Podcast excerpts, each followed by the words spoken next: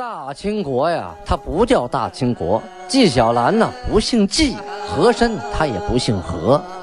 孝庄千万不能说自己是孝庄啊，叫声小主，那是你信口开河。白手绢的是妓女，肯定不是格格。今天呀，就听俊贝勒讲一段清朝历史正说的《清通鉴》。听众朋友们，大家好。上次讲到清太祖天命十一年农历的丙寅年，公元一六二六年，努尔哈赤去世，皇太极继位。那位问了，皇太极继位，那就该天聪年了，怎么还是天命十一年呢？啊，过去有这个呃不成文的规定，皇帝去世了，驾崩了，新皇啊登基，但是当年的年号还是按。前一任皇帝的年号，等到下一年初才可以是啊自己的年号，也就是说明年一六二七年才是天聪元年啊。现在仍然以天命纪年。努尔哈赤啊是农历的八月十三日病逝啊，皇太极呢是在九月一日啊正式继位。金国这边的啊朝代更替，明朝那边呢，哎呀。是灾荒不断呐，大河决口啊，淮安地区啊被冲的是一片汪洋啊，老百姓妻离子散啊，颗粒无收。江北发大水呀，河南地区呢闹蝗灾，就是蝗虫啊、大蚂蚱啊遮天蔽日，所过之处啊，庄稼就剩杆儿了，有的连杆儿都不剩，就剩根儿了。老百姓你吃什么呀？最关键的是啊，当时的民国呀，已无力赈灾啊，到处是饥荒不断，啊，灾祸不断，而且烽烟四起，到处呢打仗啊，用兵，所以这个国家呀是风雨飘摇啊。这些呀都是民国的外忧，还有内患呢，宦官当权啊，魏忠贤当政，这个国家好不了。转回头来说。金国九月初二日，皇太极率领诸贝勒大臣啊发誓，然后叩祝天地。皇太极啊自己发誓说：“今我诸兄弟子侄，以国家人民之众推我为汗，敬祭复汗之业，亲承复汗之心。”这句是说，啊，我是被大家选出来继承我父亲这个汗位的。我若不敬兄长，不爱子弟，不行正道，明知非义之事而故为之，兄弟子侄微有过谦，遂削夺父汗所与户口，或贬或诛，天地见钱，夺其寿算。这段话呢是说啊，我呀一定会尊敬兄长，爱惜弟子侄子啊。若敬兄长，爱子弟，行正道，天地眷佑，永受鸿福；若有无心过误，一起天地见之。是说我不小心犯了什么错误的话，那还望老天爷明鉴啊，酌情处理我吧。嗯，就这个意思。这段话就相当于现在啊，当今某个国家总统就职演说啊发表的这么一段啊讲话。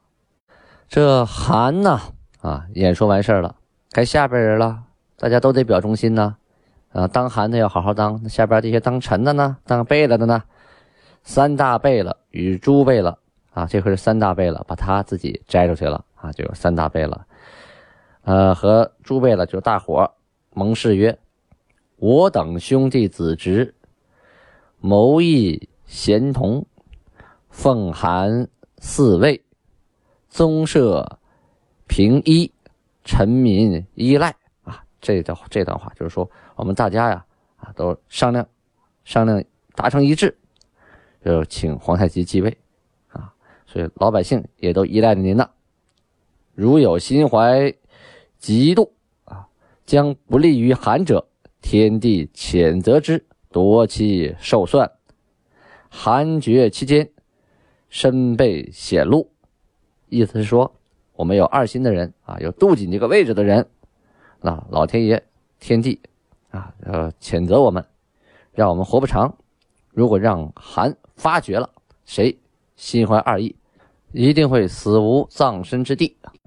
若我等兄弟子侄忠心事韩，宣立国家，一起天地建佑，世世守之。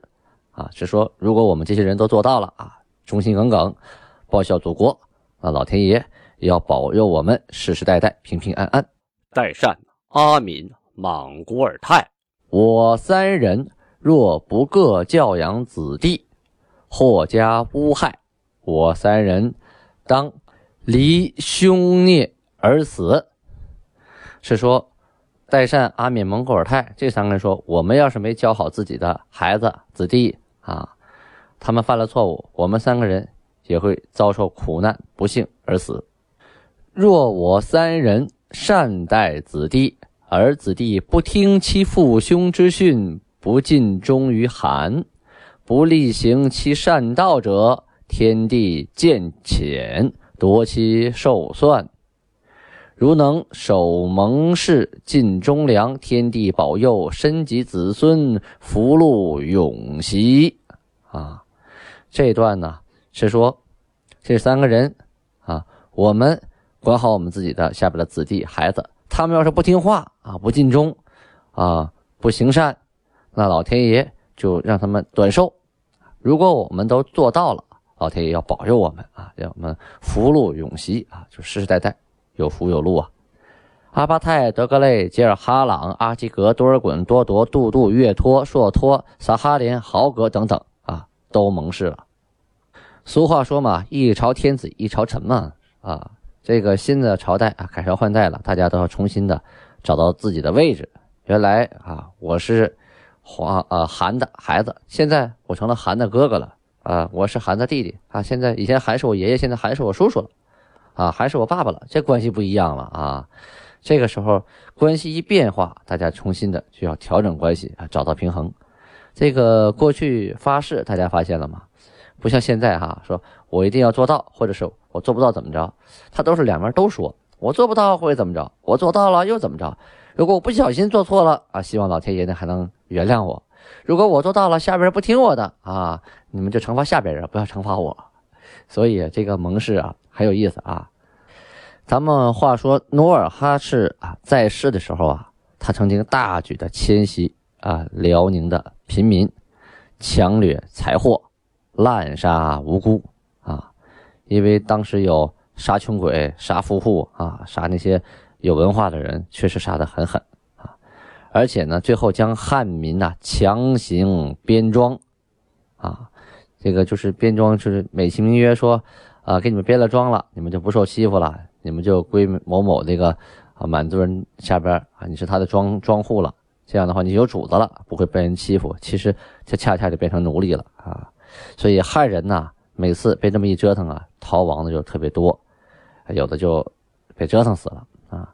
以至于这个辽东地区啊，经济十分衰条，百业不兴啊，反映在什么问题上呢？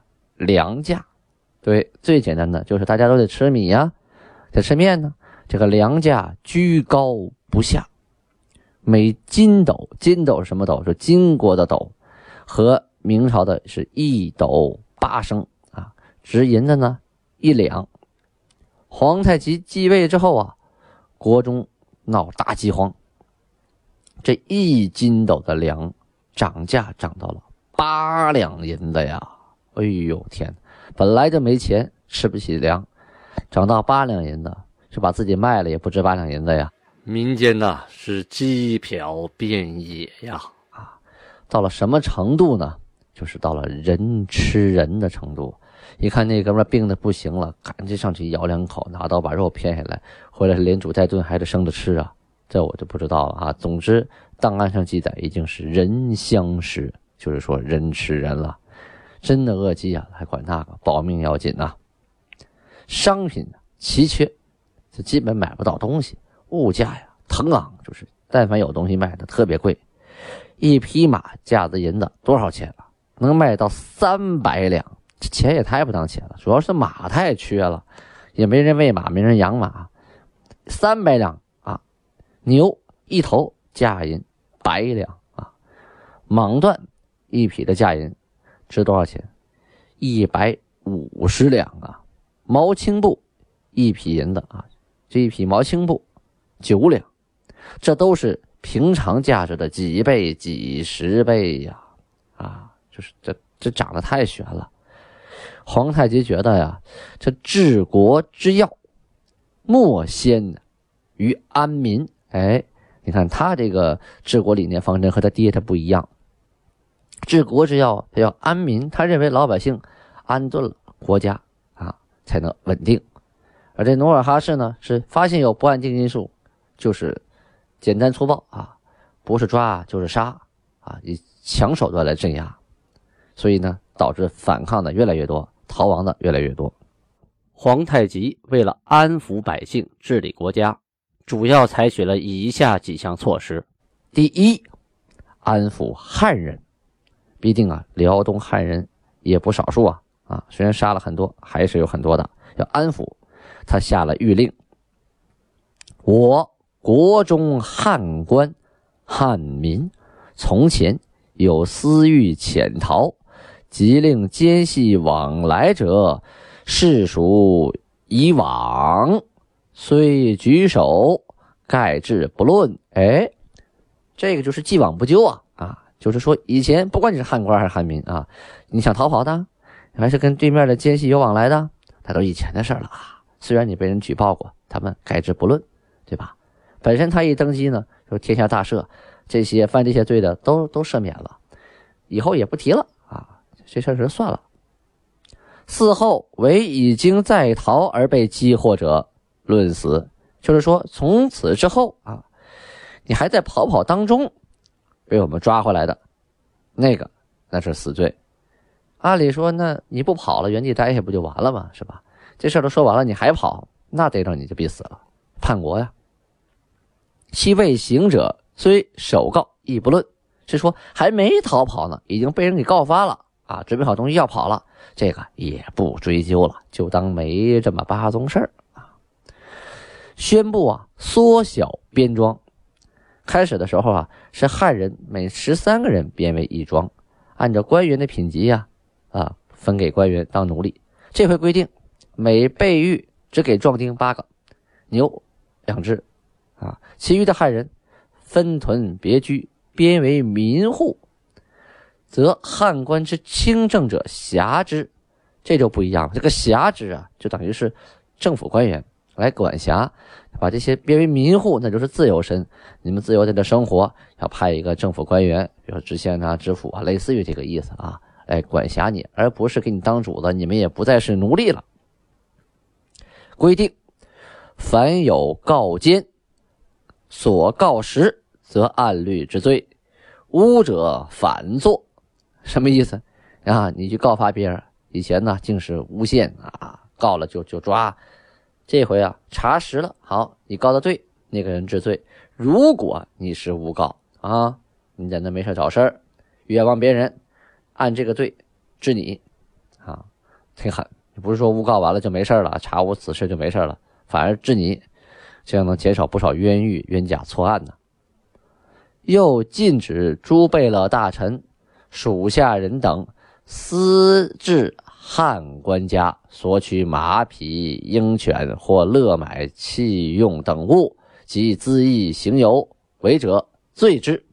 这个就是专给女真人听的啊！命令这些贝勒还有这个大臣，他们手下的人，不许亲自跑到汉官家。就汉官家你不能去啊，去那儿锁人家马、锁人家鹰鹰犬啊、鹰啊狗啊，逼着人家买你东西，开个高价，这些都不行。你再想去欺负汉人。不行了，有人告你，我就治你的罪。啊，这是第一大条，为了安抚汉人。第二大条呢，要振兴农业。你看，这刚一当政哈，几个大政策，估计他早就已经想好了。这些年呢，只是他父亲在位，加上几个兄弟同时议政，他也无法实行。再有有些政策跟他父亲是相啊相悖的啊，就是说。是相反的，他也不好提出来。这回父亲去世了啊，可以大展宏图了啊，振兴农业。曰：公主之兴，有房农务。从前因城郭边墙，事关守御，故劳民利益，是非得已。我深用悯念。今修葺一郡，嗣后有颓坏者，指令修补，不复兴筑，用蓄民力，专勤男母，以重本物。其村庄田土，八旗移居已定，今后无事更移，可使各安其业，勿荒耕种。啊，这一大段话的意思就是说，以前呢老修城，修城呢就得抓壮夫啊，抓丁，这些人呢地就荒了。没人去管了。那个时候修边墙嘛，啊，为了防守明朝。现在已经差不多了，修差不多了，不再劳民伤财了啊，在哪儿坏就补哪儿，也不再重新修新城了。我们应该把民力啊留下来，主要务农种田啊，以种粮食为本。村庄上的田土啊，呃，八旗这些人已经一居已定了，以后不要再随便去抢，就是跑马占地了，再去抢地抢着地盘了，谁种的地就归谁啊。不要慌了耕种，这是第二大条，振兴农业。第三大条，繁荣商业。啊，这个皇太极是很有眼光的哈，知道如何挣钱。这个繁荣商业，商业一繁荣了以后啊，老百姓这个物资就有了流通，有了流通，那就有钱呐。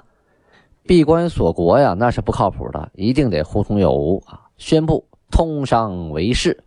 国家经费所出，就是国家出钱啊，建立市场，任其交易，漏税者罪之。是说国家出钱建立市场，老百姓可以谁做买卖都成，但是偷税漏税不行。若往外国交易，亦当告知诸备了，私往者罪之。啊，这句话反映出来的是。